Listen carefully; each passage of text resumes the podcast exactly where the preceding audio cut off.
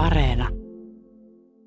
Hän väitti, että tämä on nuori Putin, joka on täällä, täällä kouluttamassa vapaustaistelijoita. Eli Putin jo silloin auttoi meitä pahaa kolonialismia vastaan, eli tietenkin meidän pitää nyt tukea hänen sotansa.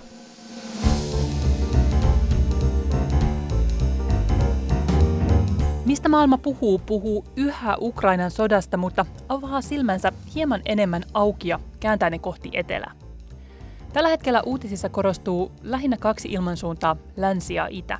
Samalla unohtuu todella iso pala maailmaa. Latinalaisessa Amerikassa ja Afrikassa on monia maita, jotka tukee Venäjää joko suoraan tai ainakin ne ovat olleet ottamatta sotaan kantaa syystä tai toisesta. Venäjän hyökkäys Ukrainassa muuttuu koko ajan julmemmaksi ja tulee oloa, että kyllähän ihmisten on pakko se tajuta. Mutta nyt puhutaan siitä, kuinka pahuuskin on suhteellista. Latinalaisessa Amerikassa monessa maassa vihataan Yhdysvaltoja menneisyyden vuoksi, eikä Afrikan maissa ole kovin lämpimiä muistoja eurooppalaisista valloittajista. Moni pohtii sitäkin, miksi tämä vaaleaihoisten sinisilmäisten ihmisten sota on eri asia kuin vaikkapa sota Jemenissä tai Syyriassa. Mä haukkaan nyt aika ison kakun, sillä aion käsitellä tässä samassa jaksossa kahta maan osaa, mutta just siksi mä uskon, että luvassa on superkiinnostava jakso.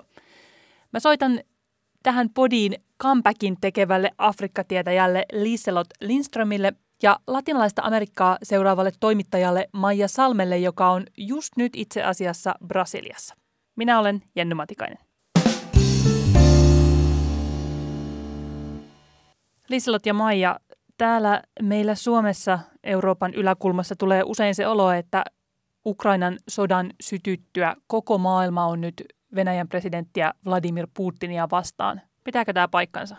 No ei todellakaan pidä, ja, ja se on mua vähän ärsyttänytkin aiemmin, aiemmin niin kuin retoriikassa lännessä silleen, että muistan, kun olin, matkustin pitkin Kongojokea ja oli, oli tota, äh, Yhdysvaltojen presidentinvaalit ja Ylen uutisissa sanottiin, että koko maailma seuraa nyt näitä Yhdysvaltojen osavaltioita, ja siinä mun ympärillä oli ihmisiä, jotka ei ollut koskaan kuullut koko Yhdysvalloista, niin tota, tämä on myös niin hyvä muistutus meille, että se mitä me nähdään ja se mitä me kuullaan ei ole se, mitä, mitä koko maailma tällä hetkellä ajattelee. Mitäs mietteitä Maijalla latinalaisen Amerikan maista? No latinalaisessa Amerikassa ihmiset kyllä tuomitsee sodan ja nyt mitä enemmän tämä soda, sota ja Venäjän hyökkäys on edennyt, niin on havaittavissa ehkä sellaista ö, alun perin ehkä Putinin puolella olleiden ihmisten heräämistä, eli ihmiset alkaa ymmärtää, että okei, että, että ei se Putin todellakaan tee siellä mitään hyväksyttäviä asioita, mutta tässä tosiaan näkyy se, että lattareissa on hyvin paljon maita, joissa on ollut verinen sotilasdiktatuuri, jota Yhdysvallat on tukenut. Ja ylipäätään Yhdysvallat on sotkenut täällä monien maiden asioita tällä alueella, ja se tosiaankin näkyy ihmisten mielipiteissä. Eli Putinille riittää täällä myös ymmärrystä, ja syy on nimenomaan Yhdysvallat, eli ihmisillä on tällaiset 70-luvun kylmän sodan lasit päässä ja sitä kautta tätä konfliktia ja Venäjän hyökkäystä myös katsotaan. Eli nähdään Venäjä tavallaan niin kuin vastavoimana edelleen Yhdysvalloille. Latinalaisesta Amerikasta ja Afrikasta on täällä ehkä eniten puhuttu tämän sodan yhteydessä, kun on uutisoitu siitä YK yleiskokouksen äänestyksestä, jossa siis äänestettiin siitä, että pitäisikö Venäjää vaatia vetäytymään Ukrainasta ja silloin monet maat pidättäytyi äänestämästä. Miten tämä menikään lattareiden osalta? Siinä suurin osa äänesti Venäjän hyökkäystä vastaan, mutta osa vähän pitkin hampain. Eli esimerkiksi Brasilian Bolsonaro totesi, että syy on ukrainalaisten, koska he äänestivät tällaisen koomikon presidentiksi. Niin tuossa YK äänestyksessä, joka siis käytiin noin kuukausi sitten silloin, kun sota oli juuri syttynyt, niin ainoastaan neljä maata äänesti ikään kuin Venäjän kanssa, mutta tosiaan näitä monia maita pidättäytyi äänestämästä. Miten Liiselot, miten tämä meni Afrikan osalta? No siellä meni aika silleen 50-50, että puolet tuomitsi, puolet äänesti tyhjää tai jätti äänestämättä, ja sitten meillä oli, oli Eritrea, niin se Afrikan Pohjois-Korea, joka, joka sitten piti Venäjän puolia tässä, joka oli myöskin, myöskin täysin odotettavissa, koska Venäjä on myynyt aseita paljon Eritrealle, ja Eritreahan on itsekin ollut mukana hyökkäämässä naapurimaahan Etiopian sisällissodassa, niin ei ihme, että ne tukee, tukee Putinia. Mutta se, mikä mun mielestä oli yllättävää, oli se, että tämä, että puolet Afrikasta äänesti tyhjää tai jätti äänestämättä, että se jotenkin yllätti niin suuresti länsimaissa, koska moni oli silleen, että mistä, mikä tämä nyt on, ja multakin kysyttiin paljon, että miksi, miksi ne tekee tälleen, ja jos on niinku seurannut viime vuosina yhtään Venäjän Afrikka-politiikkaa ja, ja Afrikka-pyrkimyksiä, niin se ei tullut millään tavalla yllätyksenä. Tietenkin pitää vielä lisätä, että muutamat maat, kuten Etelä-Afrikka, Namibia, näki niin kuin tässä tämmöisen, että tässä pitää äänestää tyhjää, koska muuten ottaa jonkun puolen, sotilaallisen puolen. Miten sitten, kun usein me jotenkin, varsinkin nyt tässä Venäjän kysymyksessä, me koko ajan puhutaan siitä, että se mitä mieltä Venäjä valtiona tai Venäjän johto on, niin ei ole sama asia, mitä ne venäläiset on mieltä. Miten nyt sitten, kun me puhutaan kahdesta tietenkin isosta maanosasta, jossa on monia eri maita, mutta onko teillä jotain esimerkkejä siitä tai mitä haluaisitte nostaa esiin, jos mietitään sitä, että onko näiden valtioiden johto samaa mieltä kuin niiden valtioiden kansalaiset? No, tämä näkyy hyvinkin latinalaisessa Amerikassa, eli suurin osa lattarimaista äänesti tosiaan Venäjän hyökkäystä vastaan, mutta tässä näkyy myös puoluerajat tosi, tosi paljon. Eli vasemmisto, vaikka ne vastustaisi sotaa, niin tosiaan niin kuin sanoin, niin ymmärrystä riittää Venäjälle, eli nähdään se vastavoima-asetelma, Ymmär- ajatellaan vieläkin, että Venäjä olisi jotenkin ajatellaan sitä ehkä samalla tavalla kuin Neuvostoliittoa. Eli tässä on se kylmän sodan asetelma näkyy, ja se näkyy myös ihmisten puheissa. Eli ihmiset ajattelee, että tässä on, on ollut joku äh, Naton tunkeutuminen äh, liian lähelle Venäjää, eli jos tämän, ajatellaan, että tämänkin sodan Yhdysvallat on nyt aiheuttanut, koska halutaan nähdä, että Yhdysvallat on kaiken pahan alku ja juuri, eli ilman jenkkejä tätä sotaa ei olisi syttynyt, ilman NATOa tätä sotaa ei olisi syttynyt.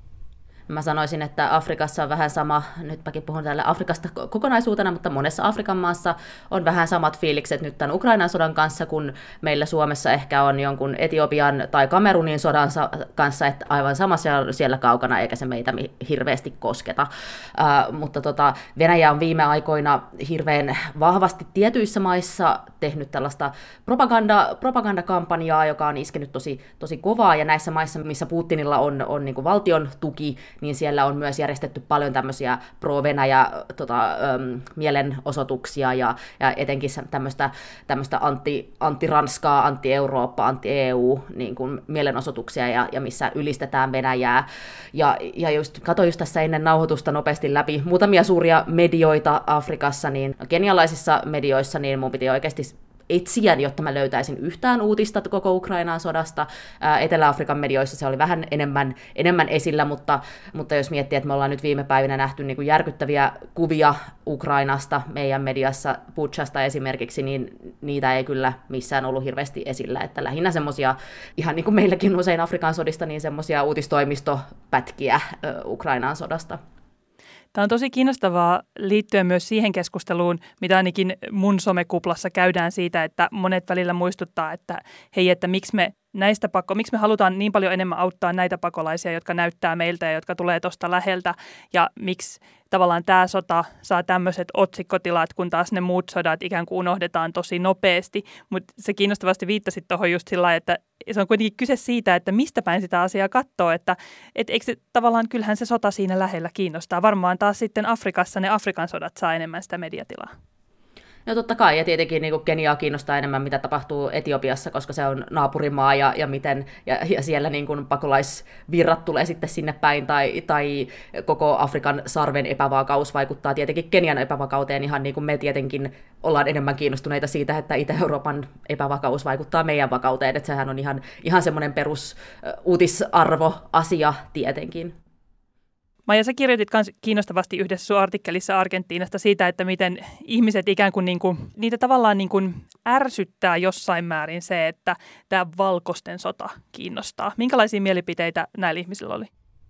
Joo, siis se, se näkyy ehdottomasti ja haastelin äh, Argentiinassa ihmisiä nimenomaan Ukra- Ukrainan sodasta ja korostuu myös tuo, tuo, mitä Liselot sanoi, että ihmiset ei hirveästi ehkä tiedä myöskään, että, että täällä se on ollut pääuutisena, joo, mutta sitten on paljon, se, on niinku, se ei ole niin isolla, se ei ole, on paljon muutakin, eli täällä puhutaan paljon muutakin kuin Ukrainan sodasta, eli ihmiset, ihmisten tiedot ei ole ehkä ihan samanlaiset, ja sitten toisaalta just se, että jos tulee sota uutisia pelkästään Ukrainasta, että miksi ei enää kansainväliset mediat puhu mistään muusta, että he näkevät tässä ihan selkeästi sellaisen rasistisen ajatuksen siitä, että eurooppalaisia kiinnostaa vaan valkoisten sinisilmäisten ihmisten asiat ja muiden asiat, muut sodat, ne saa jäädä unholaan. Esimerkiksi Palestiinan konflikti on monet vasemmistoihmiset täällä puhuu siitä, että miten Palestiinan tapahtumista ei puhuta enää ollenkaan, että media ei kiinnosta ne ollenkaan, että jos puhutaan sodista, niin puhutaan pelkästään Ukrainasta. Luuletteko te, että tämä vaikuttaa niin kuin siihen, mistä te just aiemmin sanoitte, että, että, että kumman puolella sitten tässä sodassa ollaan, että vaikuttaako tämä siihen sympatiaan ukrainalaisia kohtaan? kun tämä sota puhkesi, niin se uutinen, mikä Afrikassa nousi eniten ö, uutiskynnyksen yli, oli se, miten ö, afrikkalaistaustaisia ja, ja mustia ihmisiä kohdeltiin, kun ne yritti paeta Ukrainasta. Eli monet nosti esille sen, että katsokaa nyt, miten rasistisia ne on siellä Euroopassa, että ukra- ukrainalaisten kissoja ja koiria kohdellaan paremmin kuin, kuin afrikkalaisia. Ja, ja se, tämä niin kuin tietenkin satoi suoraan Putinin laariin ja myös johti siihen, että, että ehkä se solidaarisuus ukrainalaisten kanssa ei sitten ollut niin yhtä vahvaa kuin olisi voinut olla. Miten Maja sä luulet, että se vaikuttaa sitten siellä, että kääntyykö ihmisten sympatiat pois ukrainalaisten puolelta, kun he saavat niin paljon mediahuomiota muutenkin? Mä sanon taas, että se johtuu niin paljon siitä, että ei voida ajatella, että Yhdysvallat voisi olla ns. hyvisten puolella. Että se Yhdysvaltojen rooli korostuu niin kuin ihan kaikessa tässä näin. Ja jos ihminen on vähänkin vasemmistoon kallellaan ja, ja, tota, ja tietenkin tuomitsee oman maansa diktatuurin niin kuin Uruguayssa tai Argentiinassa, niin sen on niin todella, todella vaikea ajatella, että, nyt, että, että he ajattelee sen niin, että jos he sympatisoi ukrainalaisia, niin he samalla sympatisoi NATOa ja Jenkkejä.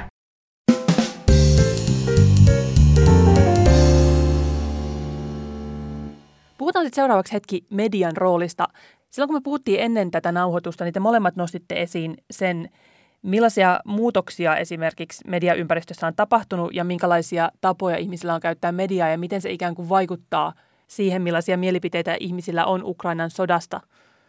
Maija, sä puhuit paljon siitä, että kuinka siellä propaganda on aika räikeätä ja se on mennyt ihmisillä läpi. Eli, eli täällä tosiaankin ihmiset ajattelee, tai tosi monet ajattelee, että Venäjä käy siellä jotain vähemmistöjen puolesta sotaa tällä hetkellä. Eli, eli puhutaan niin venälä, venäläisvähemmistön kansanmurhasta ja se, että tämä Ukrainan nykyinen presidentti niin hän olisi natsi ja siellä toimisi Ukrainassa natsijoukot. Et, et vasemmistolehdissä ylipäätään on paljon juttuja siitä, että sota olisi voitu estää, jos Yhdysvallat ja NATO ei olisi sotkeutunut siihen, ja sota, sodan syyllisiä on myös niin nämä natsijoukot, jotka toimii Ukrainassa, ja niitä vastaan Venäjä siellä nyt käy tätä erikoisoperaatiota, että, että propaganda on mennyt aika suoraan läpi, etenkin silloin ihan alussa, sodan alussa, niin meni kyllä enemmän, sai palstatilaa Venäjän kannat just vasemmistomediassa. Tässä on niin se jako koko ajan oikeastaan. Ja eilen edellispäivänä kun mä olin vielä Uruguayssa, nyt on täällä Brasiliassa, olen matkustellut kaksi päivää, niin menee päivät sekaisin. luin uruguaylaisesta vasemmistolaisesta La Diariasta jutun näistä Putsan tapahtumista, ja sen otsikko meni heti näin, että länsimaat väittää, että on tapahtunut tällaisia sotarikoksia. Tämä on niin hyvä esimerkki siitä, että miten se niin Venäjän kanta nostetaan aika usein sinne kärkeen. Ja kun se lukee sen uutisen, niin totta kai se muokkaa sen ihmisen mielipidettä. Eli Venäjän propagandaa toistetaan tosi paljon, vaikka kerrottaisi toinenkin puoli. Ja silloin alussa se oli vielä näkyvämpää, että se propaganda meni ihan suoraan läpi. Tämä on tosi kiinnostavaa, koska ollaan Suomessakin huomattu ja kun seurataan nyt, mitä Venäjällä tapahtuu, että kuinka isossa roolissa se media on tässä sodassa ja kuinka se, että kenen hallussa se media on, niin merkkaa ihan hirveästi sitä, että mitä ihmiset ajattelee. Mitä sä Liise nostaisit Afrikasta? Afrikassa nyt, nyt mä taas yleistän hirveästi, mutta, mutta perinteisestihan radio on ollut niinku se suurin media, mitä ihmiset kuuntelee ja, ja, ja joihin niinku myös maaseudulla, syrjäseuduilla on ollut, on ollut pääsy. Ää, mitenkään hirveän vahvaa lehdistökulttuuria ei juurikaan ole. Siellä on niitä muutamia lehtiä, jotkut ihan, ihan hyviäkin, ää, monet ei niin hyviä, ää, mutta sitten taas on vähän niin kuin hypätty suoraan siitä radion kuuntelemisesta someen. Ja siellähän se propaganda tulee niin kuin aika suodattoma, su, suodattomattomana läpi. Ja tämähän on, niin kuin, jos mietitään Venäjää ja miten taitava Venäjä on propagandassa ja miten niin kuin, hyviä ne, tähän on niin kuin niille täysin otollista maaperää. Medialukutaito aika huono, mutta somepresenssi aika vahvaa. Ja sen näkee myös ihan, ihan miten, miten aika korkeastikin henkilöt Afrikassa levittää propagandaa. Esimerkiksi Uganda, joka on myös aika vahvasti tässä tukenut Putinia eri syistä, niin, tota, niin siellä presidentin poika, jonka presidentti nyt yrittää vähän niin kuin saada sitten nousemaan valtaan hänen jälkeensä, niin ää, levittää tosi paljon tällaista, tällaista länsivastaista somessa, ja sitten hän levitti myös tällaista kuvaa, joka levisi tosi, tosi paljon ö, afrikkalaisessa somessa, jos nyt sellaisesta voi puhua, mutta, mutta tota, tämmöinen pu, pu, kuva jostain valkoisesta miehestä, joka joskus 70-luvulla oli, oli Mosambikin vapaustaistelija Samora Machalin kanssa muun muassa, ja hän väitti, että tämä on nuori Putin, joka on täällä, täällä kouluttamassa vapaustaistelijoita, eli Putin jo silloin auttoi meitä pahaa kolonialismia vastaan, eli tietenkin meidän pitää nyt tukea hänen sotansa. Tässäkin on vaikea puhua ehkä yleistä nyt. Latinalaisessa Amerikassa on tosi laadukkaita medioita, mutta RT, eli, eli Venäjän propagandakanavat, niiden merkitys on kasvanut täällä viime vuosina aivan mielettömästi, ja moni ei esimerkiksi tiedä, että RT ja Sputnik on, on Venäjän propagandaa.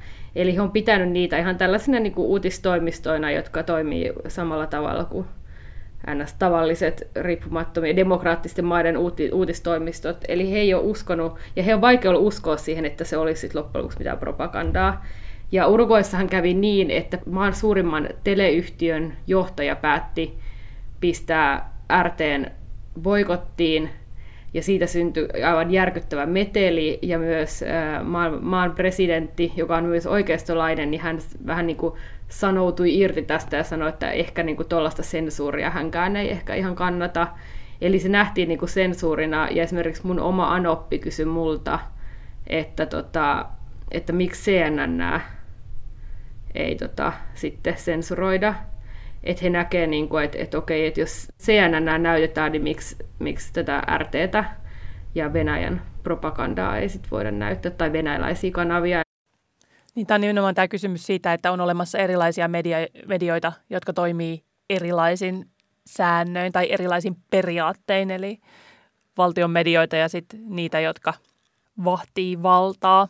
Liselot, sulla on selkeästi joku pointti piti vaan vielä napata kiinni siitä CNNstä, että, että miksi sitä ei sitten, sitten blokata, niin tota, Mali, joka on, on ollut nyt Venäjän, Afrikassa Venäjän viimeisin tämmöinen valloitusalue, mistä ä, Ranskan joukot just poistui vuoden alussa. Sinne on tilalle tullut Wagner-ryhmä, eli, eli tämä niin kutsuttu Putinin kokki Evgeni Prigozhinin yksityinen palkka-armeija. Prigozhin itse sanoi, että hänellä ei ole mitään tekemistä tämän kanssa, ja Putinilla ei tietenkään myöskään ole mitään tekemistä Wagner-sotilaiden kanssa, vaan ne on ihan vaan palkkasotilaita. Uh, mutta tota, sen, tässä niin kuin sen yhteydessä tai, tai syy siihen, että Ranska lähti, että Venäjä on tullut tilalle, niin on myös ollut tosi paljon tämä vahva propaganda. Siinä uh, Venäjä on just perustanut ranskankielisiä Russia Today, eli entinen Russia Today RT, josta Maijake puhui, ja, ja sitten Sputnik, niin ranskankielisiä kanavia, niin että pystyy sillä tavalla levittämään sitä propagandaa. Ja samalla nyt Malissa on, on äh, kielletty äh, RFI, eli, eli Ranskan radio ja France 24,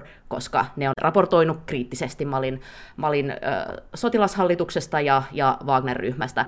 Samalla myös Ranska varmaan katselee aika huolestuneena tällä hetkellä sekä Burkina Fason että Nigerin tilannetta, koska sielläkin leviää niin tämmöistä anti-Ranska, pro-Venäjä propagandaa hirveän kovaa vauhtia. Ja, ja Venäjä yrittää varmasti nyt Malissa tehdä aika samaa, mitä se on tehnyt siis Keski-Afrikan tasavallassa jo monta vuotta. Eli siellähän Wagner on ollut, ollut vuodesta 2018 vahvasti, vahvasti läsnä sotimassa. Ja, ja siellä, siellä siis Venäjällä, Venäjä on saanut sitten vastapalvelukseksi paljon tämmöisiä kaivosoikeuksia. Et, et se on niinku selkeästi Venäjän strategia Afrikassa on ollut se, että aika pienillä, pienillä niinku resursseilla, eli, eli tyyliin samalla propagandaan lähettämällä sotilaita, saadaan sitten pääsy, pääsy luonnonvaroihin, ää, ja, ja siinä niinku ollaan myös voitettu tosi paljon sekä poliitikot että, että tavalliset ihmiset puolelleen, vaikka sitten toisaalta ollaan myös riippuvaisia EUn rahoituksesta ja Yhdysvaltojen rahoituksesta, koska Venäjähän ei mitään kehitysapua sinne lähetä.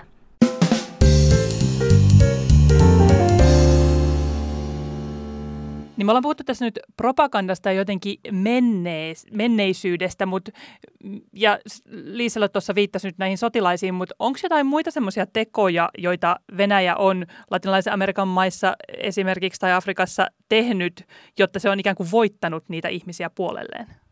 Tämä latinalaisessa Amerikassa ehdottomasti on tehnyt pandemian aikana, ja kyse on nimenomaan rokotteista, eli länsi ei, ennen kuin länsi ehti apuun, niin Venäjä oli täällä tuomassa Sputnik-rokotteita. Se toi niitä esimerkiksi Argentiinaan, Boliviaan, Nicaraguaan, Paraguaihin ja Venezuelaan. Eli Sputnik-rokote oli ensimmäinen rokote, jonka nämä maat sai, ja Argentiinassa Sputnikkia myös tehtiin. Ja se on toki vaikuttanut ihmisten mielipiteisiin siihen, että, että länsi taas kerran, jäl, jälleen kerran käänsi selkänsä ja he tarvitsi apua, kun he tarvitsi apua ja Venäjä tuli sitten apuun. Ja se tosiaankin näkyy ihmisten mielipiteissä, eli tämä rokoteapu ja pandemian aikainen apu näkyy kyllä vielä pitkään täällä ihmisten mielipiteissä. No Afrikassa oli myös sama, että sinnekin Sputnik-rokotetta vietiin, vietiin ilmaiseksi ja, ja se on ehkä jotenkin, kun miettii koko tätä länsi, länsi niin katkeruutta, Eurooppa-katkeruutta Afrikassa, niin, niin tosi pitkään hän on ollut tämmöinen suhde, missä missä länsi on vähän ylen katsonut Afrikkaa, että voi voi niitä nyt pitää auttaa, ja kun ne on niin reppaneita, reppaneita ja eikä, ei ne osaa mitään itse, ja se vaikka niin kuin nyt retoriikka on muuttunut, niin ei se kuitenkaan ole ihan niin kuin se, ne asenteet ei ole vieläkään muuttunut, että kyllähän länsi katsoo silleen Afrikkaa edelleen aika silleen alaspäin, ja, ja sitten taas Venäjä ja Kiina on onnistunut paljon paremmin silleen tulemaan samalle tasoille, eten, tasolle etenkin johtajien kanssa ja silleen, että hei me ollaan täällä me ollaan sun frendejä, eikä silleen, että, että ei ole sitä historiallista taakkaa. Uh, mutta Venäjä on myös, on tärkeää muistaa, Venäjä on uh, suurin aseiden viejä Afrikkaan, Venäjä hyötyy hyötyy suoraan siitä, että Afrikassa on levotonta asekaupan kautta. Venäjä hyötyy siitä, että, että on levotonta, koska silloin pääsee, pääsee kiinni just luonnonvaroihin helpommin korruptionkin kautta. Ja, ja Venäjä niin kuin hyötyy siitä, että, että levittää sitä omaa kleptokraattista, autoritaarista niin kuin militarismia Afrikkaan. Ja se on sitten toisaalta kiinnostava asia se, että, että Venäjä ja Kiinahan on monessa, monessa nyt, tässä katsotaan myös tässä, tässä sodassa, että miten Kiina tulee reagoimaan, niin Kiinahan taas Afrikassa ei yhtään hyödy siitä, että, että siellä on levotonta. Kiinalla on tämä iso Road and Belt Initiative, jossa se rakentaa infraa, rakentaa niin paljon tällaista, tällaista missä Afrikassa, missä, mihin niin kuin ei yhtään sovi se, että on aseellisia konflikteja, niin tämäkin tulee olemaan kiinnostavaa nähdä, että miten, miten niin kuin Venäjä ja Kiinan intressit Afrikassa silleen ei sitten, sitten niin kuin täysin kohtaa. Kyllä, Kiinan intressit ylipäätään varmaan on enemmän siinä, että maailmassa olisi rauha ja käytäisiin kauppaa, jossa kukaan ei kyselisi mitään muuta kuin sitä, että paljonko tämä maksaa. Maija, sulla on joku kommentti? Ei mun piti vielä lisätä siitä, miten just esimerkiksi Argentiina on yrittänyt vähentää riippuvuutta siis Yhdysvalloista, ja just ennen kuin Ukrainan sota alkoi, niin Argentiinan presidentti Alberto Fernandez hän matkusti Moskovaan, ja siellä hän sanoi Putinille, että, että Argentiinahan voisi olla Venäjän portti latinalaiseen Amerikkaan, jos se auttaisi Argentiinaa vähentämään riippuvuutta Yhdysvalloista.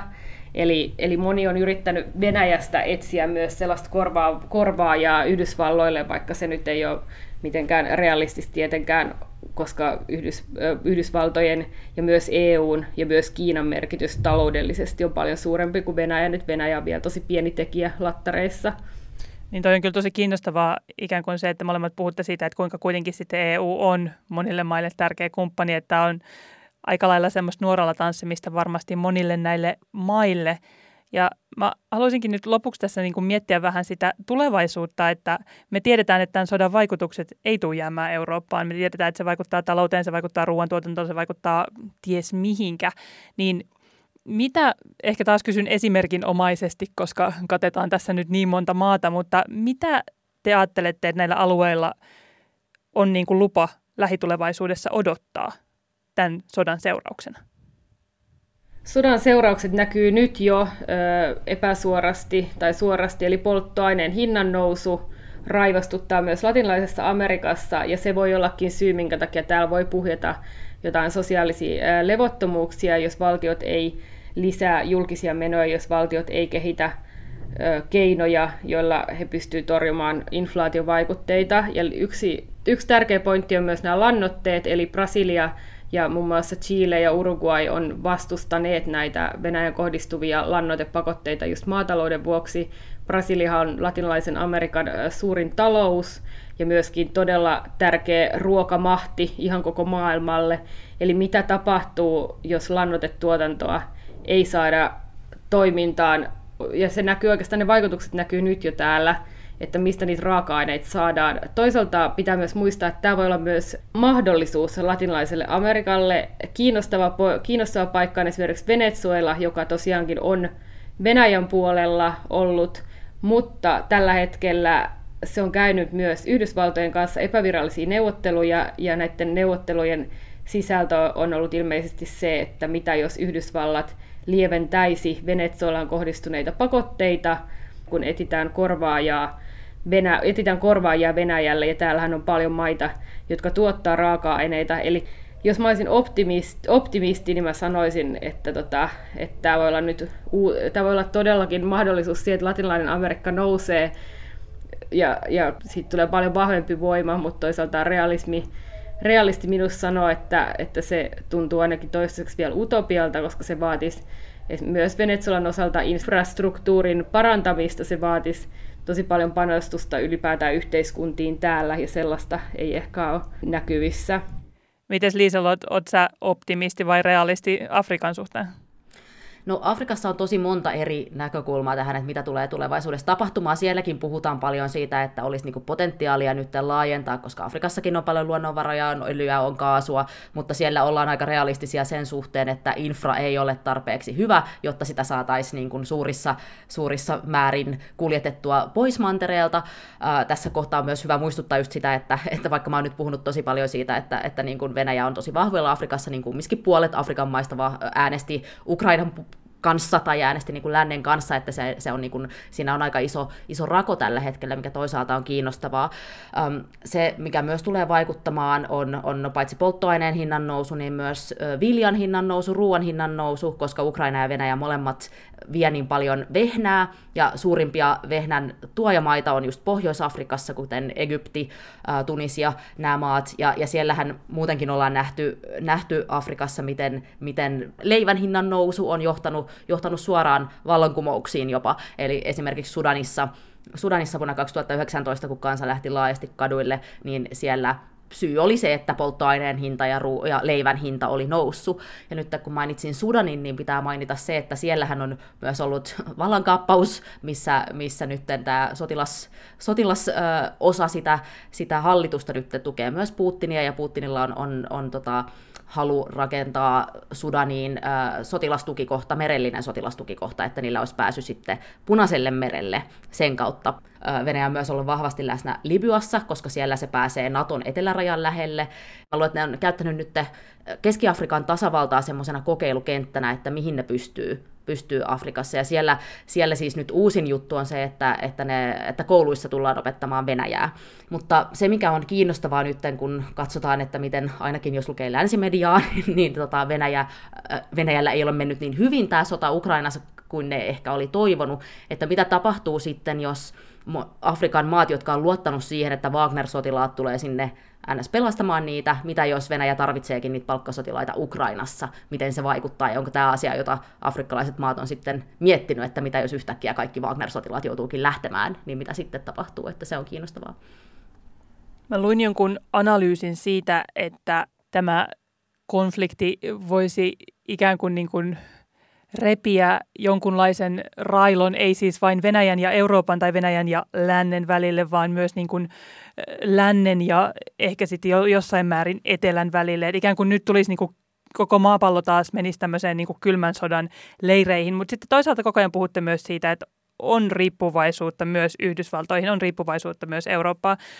Uskallanko pyytää ennustusta siitä, että tuleeko maailmasta tällainen niin kuin kahden ryhmän taisto vai onko tässä vielä jonkunlaista toivoa siitä, että, että miten se nyt sanoisi, tämmöinen niin kuin monipuolisempi asetelma tulee jatkumaan?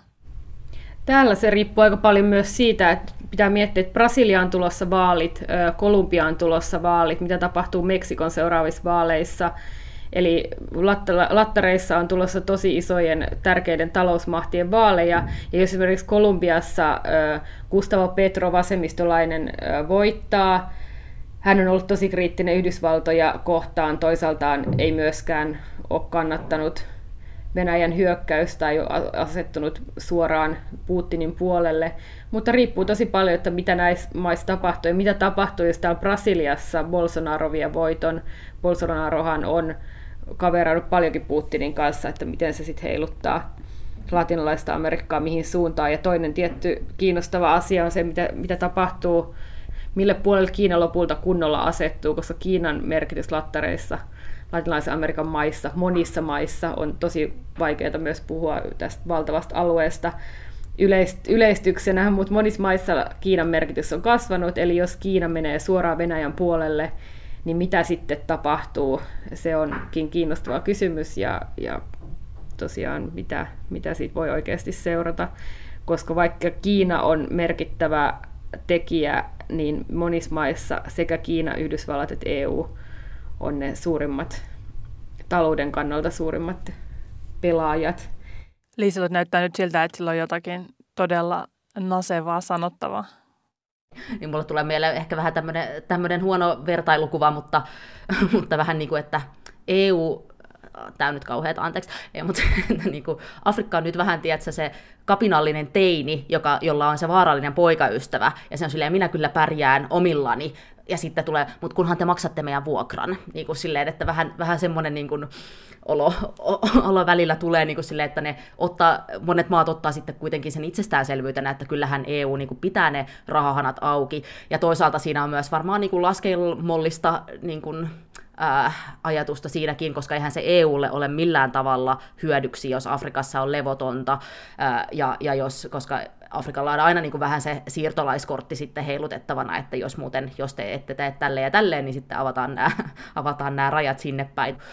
Et se, se on semmoinen, millä pystyy aina jotenkin EUta pelottelemaan. Uh, mut niin, että repiikö tämä sitten kuilua Afrikassa, niin se jää, jää nähtäväksi, mutta, mutta ainakin ollaan demokratiakehityksessä menossa taaksepäin monessa, monessa mielessä Afrikassa ja monessa maassa.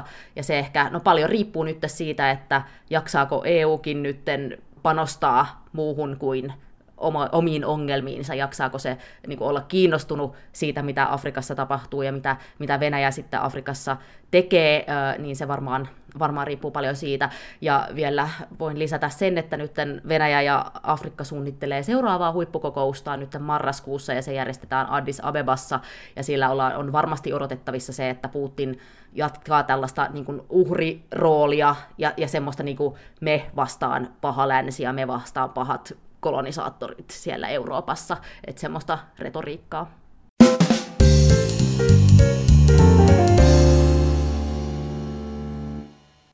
Wow, se oli taas semmoinen informaatiopläjäys, että pitääpä kuunnella ehkä toiseen kertaan, että kaikki asiat tavoittaa ymmärryksen.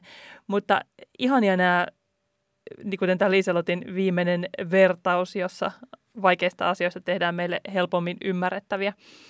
Kiitos Liselot Lindström ja Maija Salmi tästä podcast-jaksosta. Minä olen siis Jenny Matikainen, tämä oli Mistä maailma puhuu ja me palaamme tuttuun tapaan taas kahden viikon päästä torstaina. Kiitos kun kuuntelitte.